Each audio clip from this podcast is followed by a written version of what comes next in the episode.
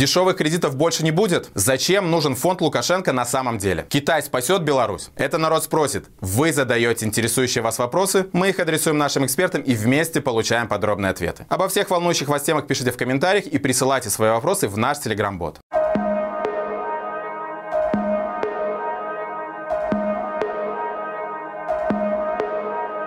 В Беларуси уже который месяц происходит кредитный бум. Белорусы, польстившись относительно низкими процентными ставками, оформляют кредиты на все. В основном, естественно, на недвижимость. Подобный потребительский спрос, что совершенно логично, вызывает озабоченность и обеспокоенность Нацбанка. Наверняка не все белорусы рассчитали свои финансовые возможности и в состоянии будут вернуть заемные средства в указанный срок, набрав слишком много кредитов. И вот, начиная с декабря, многие банки стали повышать ставки по кредитам. И в первую очередь на недвижимость. Зрители Маланки спрашивают, значит ли это, что теперь кредиты будут только расти и дешевых кредитов больше не будет? В последнее время мы наблюдаем, что действительно некоторые а, банки заявили о а, повышении ставок э, на определенные э, кредиты. А, и основная причина, скорее всего, с чем это связано, это то, что Центральный банк с 1 декабря этого года повысил расчетные величины э, стандартного риска. А, что это за показатель? Это показатель, а, который определяет э, предельный уровень ставок по новым э, кредитам, которые могут выдавать банки. То есть это не то, чтобы э, коммерческие банки не могут быть не могут устанавливать процентные ставки выше, а, определенного национальным банком уровня. Нет, то есть они могут это делать, но э, в этом случае э, у них э, увеличиваются там нормы отчислений фонда, и, соответственно, это не очень выгодно банкам. И вот действительно Центральный банк Беларуси вот с 1 декабря, как я сказала, повысил эти нормативы расчетной величины стандартного риска, но нельзя сказать, что он там их увеличил серьезно, да, то есть если а, еще в ноябре а, по физлицам этот уровень составлял 14,61%, э, э, то вот с декабря это уже 15,25%. По юридическим лицам там и того меньше а, увеличение составило с 10,82% до 10,99%. То есть, как мы видим, э, то есть эти такие увеличения, они совершенно не а, большие, но тем не менее они могут уже как бы подвинуть а, ставки по некоторым а, кредитам в сторону их увеличения. Ну и помимо этого, естественно, э, аналогичная тенденция э, возможна и по депозитам, то есть немножко ставки по ним повысятся. Почему Центральный банк решил вот сейчас именно это сделать? делать. Ну, скорее всего, это связано с тем, что все-таки э, видим ускорение инфляции, ускорение роста цен, и, соответственно, вот это вот как один э, из таких элементов э, такой монетарной политики Центрального банка. Э, сказать, что Центр... э, наш Нацбанк уже так серьезно да, перешел к ужесточению э, монетарной политики тоже нельзя, потому что ну, это такая мера, она имеет такой стимулирующий, конечно, характер. Но, во-первых, это небольшое повышение, а во-вторых, эм, по другим а, индикаторам э, все остается на прежнем уровне. Я имею в виду такой индикатор, как ставка рефинансирования. Вот когда изменяется ставка рефинансирования, да, это уже такой реально посыл, конкретный посыл Центрального банка о том, что э, э, вот коммерческим банкам, о том, что да, ставки будут э, сдвигаться, и надо их сдвигать а, в сторону повышения, либо же в сторону снижения. Но пока здесь мы видим, э, что он ограничился вот таким вот показателем, как расчетные величины стандартного риска. Как это скажется на обычных людях, то есть которых уже есть какие-то кредиты, то здесь, конечно, все зависит от э, условий договора, кредитного договора. А, вполне возможно, что большинства это вообще никак не коснется, то есть э, по действующим уже кредитам э, ставки сохранятся на том уровне, который они сейчас есть. Вот. Ну, либо же могут, конечно, если такое предполагается со стороны банка, увеличение, то возможно, немножко в сторону, сдвинуться в сторону повышения. А, что касается закредитованности, а, например, то есть э, люди а, брали кредит по одной ставке и набрали таких кредитов много, допустим, да, а вот сейчас мы видим изменения немножко политики Центрального банка, то здесь нужно понимать, что опять-таки большой закредитованности э, у обычного человека не должно возникнуть, потому что опять-таки тот же Центральный банк, он же устанавливает для коммерческих банков нормативы. А, и коммерческие банки при выдаче кредитов, они а, учитывают, то есть они обязаны это делать, то есть э, они, э, человек обычно отвечает на анкету, и банк это проверяет, сколько уже на человеке висит кредитов. И там в зависимости от уровня дохода, а, возможно, то есть рассчитывается максимальная нагрузка, кредитная нагрузка на физическое лицо. Поэтому, как бы, если это, ну, как бы мы говорим вот о банковских кредитах, то все равно ну, какой бы серьезной закредитованности у физлица в принципе не может возникнуть, потому что если будет э, уже превышен лимит, банки просто не дадут кредит на, на большую сумму. А Центральный банк э, сейчас действует еще очень аккуратно. Да, то есть а, вот именно такой посыл, что да, вот повышается ставка рефинансирования, мы такого здесь не видим.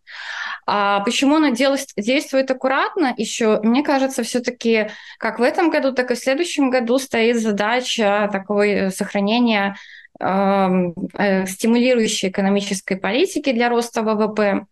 А, в то же время, э, если все-таки инфляция будет э, ускоряться цены будут расти, я думаю, что Центральный банк будет, естественно, на это в любом случае реагировать э, для того, чтобы немножко охладить в какой-то степени экономику, для того, чтобы не дать разрастись вот этому буму еще больше, кредитному буму, и что, который будет провоцировать не какой-то рост производства, а просто рост цен да, увеличение цен.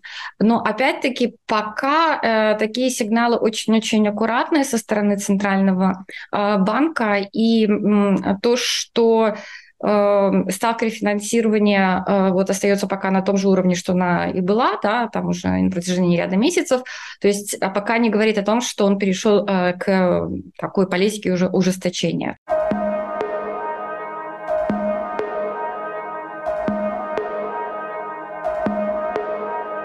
В Беларуси уже очень давно существует личный фонд Лукашенко, в который из бюджета регулярно выделяются огромные суммы.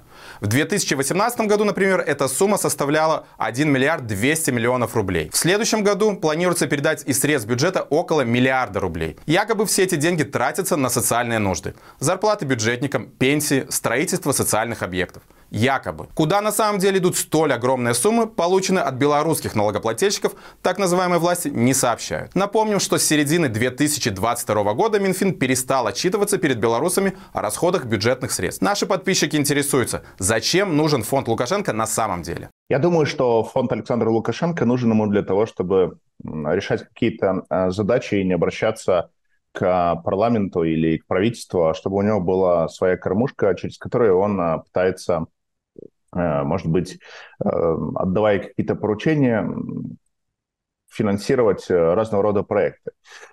Сложно вообще понимать, какие действительно проекты финансируют из этого фонда, но я полагаю, что в том числе какие-то личные Э, может, Лукашенко задачи решает э, из этого фонда. Иногда я знаю, что он через этот фонд э, решает проблемы конкретных граждан, и такое я тоже слышал, когда к нему обращается, например, какая-то женщина или мужчина, вот, и говорит, у него такие-то такие есть проблемы, и Лукашенко говорит, ну, помогите. И дальше чиновники для того, чтобы не доставать ресурсы из каких-то иных источников, они эти средства достают из этого фонда.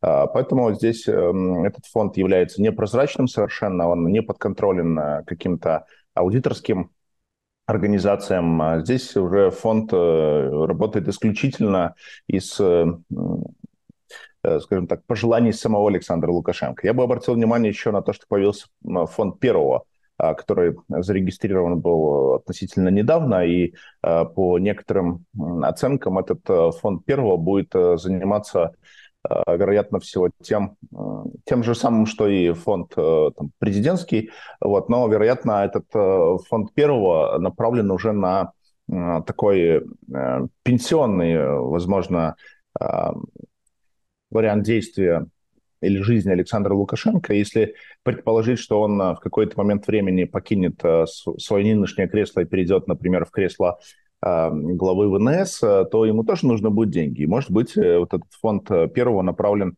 в том числе на то, чтобы у Лукашенко появилась некая заначка для решения каких-то вот разного рода текущих задач. Может быть, этот фонд президентский, фонд первого, может быть, с этим связано то, что сейчас сумма э, денег, которые туда текла увеличилась, может быть, деньги как раз будут перенаправлены как раз э, в фонд э, первого. Поэтому, может быть, и с этим связано увеличение суммы. Вообще сложно понять, э, каким образом этот фонд функционирует, вот, но я полагаю, что все подобные расходы должны быть абсолютно прозрачны. Например, президент США не может потратить из бюджета деньги на свое собственное проживание в Белом доме. Есть определенные нормативы и правила, исходя из которых любой действующий президент Соединенных Штатов Америки может тратить деньги на покупку еды для себя. Если это, например, какой-то прием, то ему это финансирует, компенсирует государство. А если это личные расходы, например, даже покупка стирального порошка, то он должен делать, исходя только из своих собственных трат. У Лукашенко, я думаю, совершенно все по-иному. У него э, сколько захотел, столько и потратил. Хочу Колю в самолете возить, пожалуйста, возит. А в США это невозможно. Не может президент США взять и жену свою на самолете э, куда-нибудь отправить. И он, конечно, может ее взять, но он вынужден будет потом из бюджета оплатить ее перелет а, потому что она не является членом правительства, не входит в какие-то государственные структуры, а, а, соответственно, это расходы для бюджета. Но эта модель уже сложилась на протяжении многих десятилетий, даже столетий. А в Беларуси модель совершенно новая и сырая, и Лукашенко рассматривает Беларусь исключительно как свое королевство, и поэтому все расходы подобные он считает, что это его деньги, а не деньги белорусского народа. Я полагаю, что как раз э, фонд э, Лукашенко – это его личная кубышка, потому что никакой подотчетности нету, и Лукашенко в такой ситуации деньги тратит как хочет, он берет необходимые ему ресурсы. Например, он наверняка тратит деньги из этого фонда на оплату поездок членов своей семьи куда-нибудь, он может тратить на какие-нибудь новые автомобили для себя, для каких-то иных э, личных собственных нужд, э, и какой-то серьезной социальной роли этот фонд э, не играет, я полагаю. Но при этом допускаю, что какие-то небольшие проекты, которые не входили в общий ежегодный бюджет, они могут оттуда финансироваться, например, какие-то спортивные а, игры небольшие, а, которые Лукашенко проводит, какие-нибудь призы там покупает и так далее. Но подчеркиваю, так как нету, а, нету какой-то подотчетности и отсутствует какая-либо возможность проанализировать, куда тратятся ресурсы, сложно понять, каким образом принимаются решения в этом фонде. Вероятно, всего решение принимает один человек, исходя из своих собственных каких-то мотивов.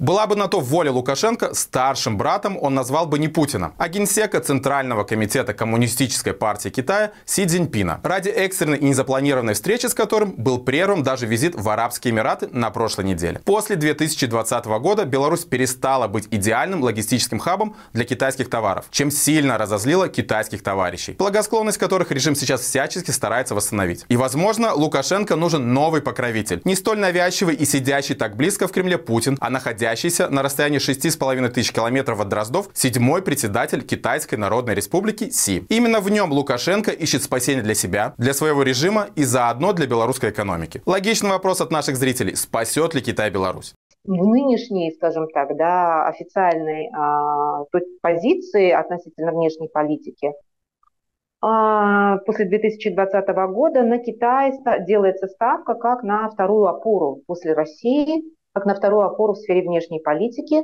А, тем более, что а, Лукашенко совсем, наверное, не хочет быть абсолютно зависимым от России, но э, он находится практически в безвыходном положении, потому что, понятно, да, западное направление полностью закрыто, идет изоляция, и э, его попытки э, каким-то образом смягчить ситуацию, они все провалились. А, соответственно, остается только Китай, поэтому Китаю уделяется такое э, внимание. Плюс ко всему, э, это необходимо еще для того, чтобы легитимизировать себя как с точки зрения внешнеполитической, так и внутриполитической.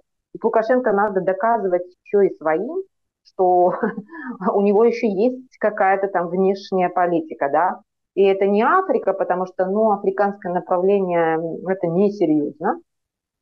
Оно не может серьезно как бы доказывать его там, состоятельность как субъекта. А, а вот Китай, да, это несомненно там а, одна из крупнейших, да, и влиятельнейших а, держав в мире. Для Китая и для китайского как бы политического мышления это характерно. Туда, куда они приходят, они оттуда навсегда не уходят. Это, ну, своеобразие такое, знаете, их мышления, связанного в том числе, вот, ну, знаете эту знаменитую эту игру в Го, да, она называется игра в Го или игра в Эйдзи, если в китайском варианте, это игра в Эйдзи. Если я правильно произношу, там китаисты меня, наверное, сейчас ругать будут. Вейти, наверное, так произносится. А, вы помните, что специфика этой игры заключается в том, что выигрывает та сторона, которая занимает наибольшее количество да, вот этого пространства на доске. И это вот э, вообще это, в принципе, игра э, в экспансионистское мышление. Да? И вот китайцы в этом отношении, они, понимаете, даже игра у них такая. А, э, неважно, а, насколько важно это, со стратегической точки зрения это там, а, эта территория, да, но если вы туда пришли, то зачем а, ее покидать? А, если вы ее покинете, значит, она будет занята противником. Понимаете, это как раз и есть игра в Го. Э, не, проблема не в том, что Беларусь важна Китаю. Проблема в том, что они уже туда пришли, они уже инвестировали. А, а, жалко инвестиций. Уходить жалко, вот в чем дело. То есть на всякий случай да, эта территория должна все-таки еще оставаться в сфере интересов Китая. Хотя, э, если честно, после 2020 года взгляд Пекина на Беларусь стал очень сильно меняться. Особенно это было, кстати говоря, связано, ну, на мой взгляд, особенно это было связано со сменой посла.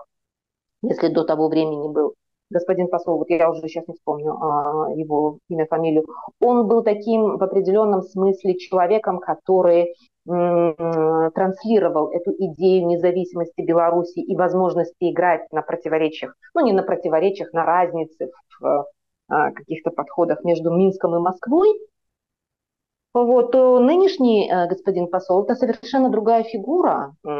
И вот там меня спрашивали недавно по поводу символизма. Вот Символизм а, в китайской э, политике выражается в назначении определенных фигур.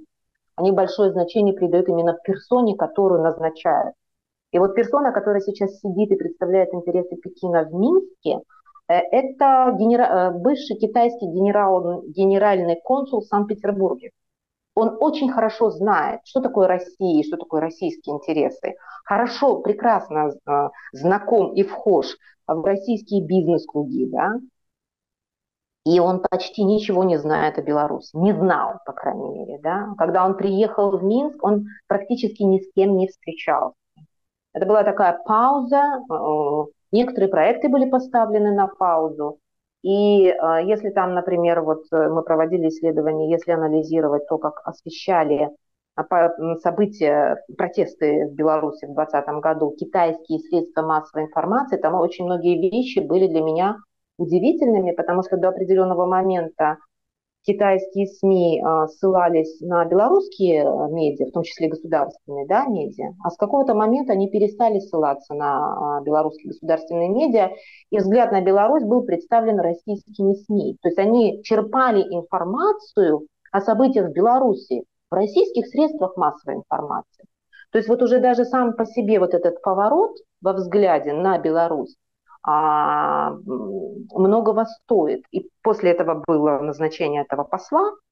А, и в общем и целом, из чего я делаю вывод, что для Китая в целом вопрос более или менее ясен, что Беларусь находится в сфере влияния России, что все больше и больше а, Беларусь становится зависимой от России, а, чтобы не портить отношения с Российской Федерацией, Китай уже не будет проявлять такого особого отдельного внимания Беларуси. В этом смысле Лукашенко пусть даже не надеется, что его там кто-то спасет от России. А вот он сам себя должен был в первую очередь спасти от России, но для этого надо было просто-напросто признать да, результаты выборов, в конце концов, идти на диалог и уходить. То есть это вот как раз та дилемма была, которая, которую он решил свою пользу против э, пользы э, нации. А, и в этой, в этой связи китайцы, я думаю, они анализируют ситуацию достаточно а, хорошо. Ну, почему бы не встретиться с вассалом Москвы, тем более, что этот вассал периодически там проявляет какую-то там самостоятельность и так далее. Уже не говоря о том, что эта территория продолжает играть это значение а, транзитное. Лукашенко считает, что Китай является коммунистическим, и что экономика там социалистическая. И в его восприятии Китай является образцом успешной а, социалистической экономики. При этом он подразумевает, по всей вероятности, доминирование плановой экономики. И какое-то время ему, например, один из послов, который длительное время там находился, Тозик, если вы помните такого, да, Анатолий Афанасьевич. Анатолий Афанасьевич длительное время возглавлял Комитет государственного контроля и фактически способствовал становлению данной службы, да. У Анатолия Афанасьевича очень специфические коммунистические взгляды, да. Я имею в виду господина Тозика, это тот посол, который был еще до э, Кирилла Рудова, да.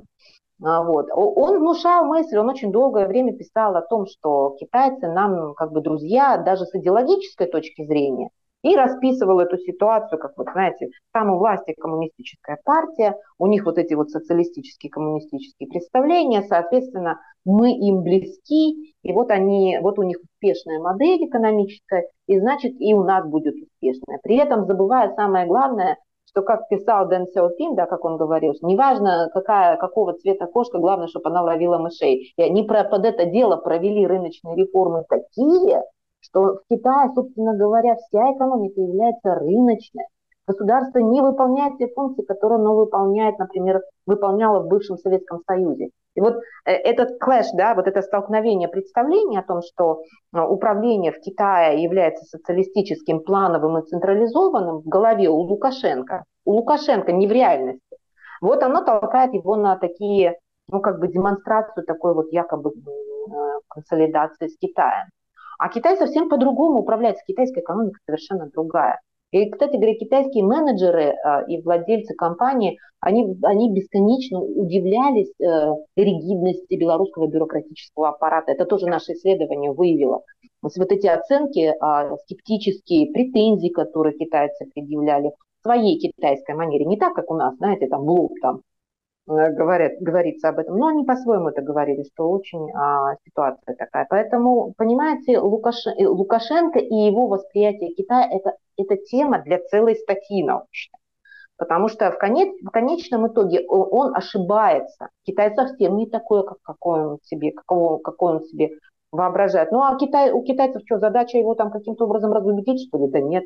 У них главная задача сделать вот это, вот это и вот это. Си Цзиньпин в 2015 году еще ему сказал, что ему необходимо провести реформы, кстати, финансового сектора, даже более того. Но Лукашенко что-то воспринимает, а что-то, что ему не надо, он просто у него это отлетает. Мой скепсис в отношении белорусско-китайских отношений зиждется как раз не столько на а, том, что Китай не видит нас кем-то или чем-то, сколько на том, что Лукашенко не способен к изменению он не воспринимает, что есть общие какие-то моменты, которые необходимы в отношениях с Китаем, Европейским Союзом, Соединенными Штатами. А, речь идет о рыночных преобразованиях. Он к этому не способен, он не готов. И это даже китайские друзья из коммунистической партии заметили и пытались ему об этом сказать. Но как бы ну, в этом смысле он не восприимчив. Поэтому мой скепсис по белорусско-китайским отношениям зиждется как раз именно на его а, антирыночных представлениях. Вы смотрели проект Маланка Медиа «Народ спросит». Задавайте вопросы в комментариях к данному видео и присылайте в наш телеграм-бот. На каждый интересующий вас вопрос мы найдем ответ. Заходите на наш сайт Маланка Медиа и скачивайте мобильное приложение Маланки. Не забывайте, что в нашем инстаграме и телеграм-канале регулярно публикуются свежие новости. Подписывайтесь на наш тикток и твиттер. Если вы находитесь за пределами Беларуси в максимальной безопасности, репостите это видео. Обязательно посмотрите, если еще не посмотрели, наш итоговый воскресный выпуск новостей. Ссылка в описании. Беларусь и слава Украине!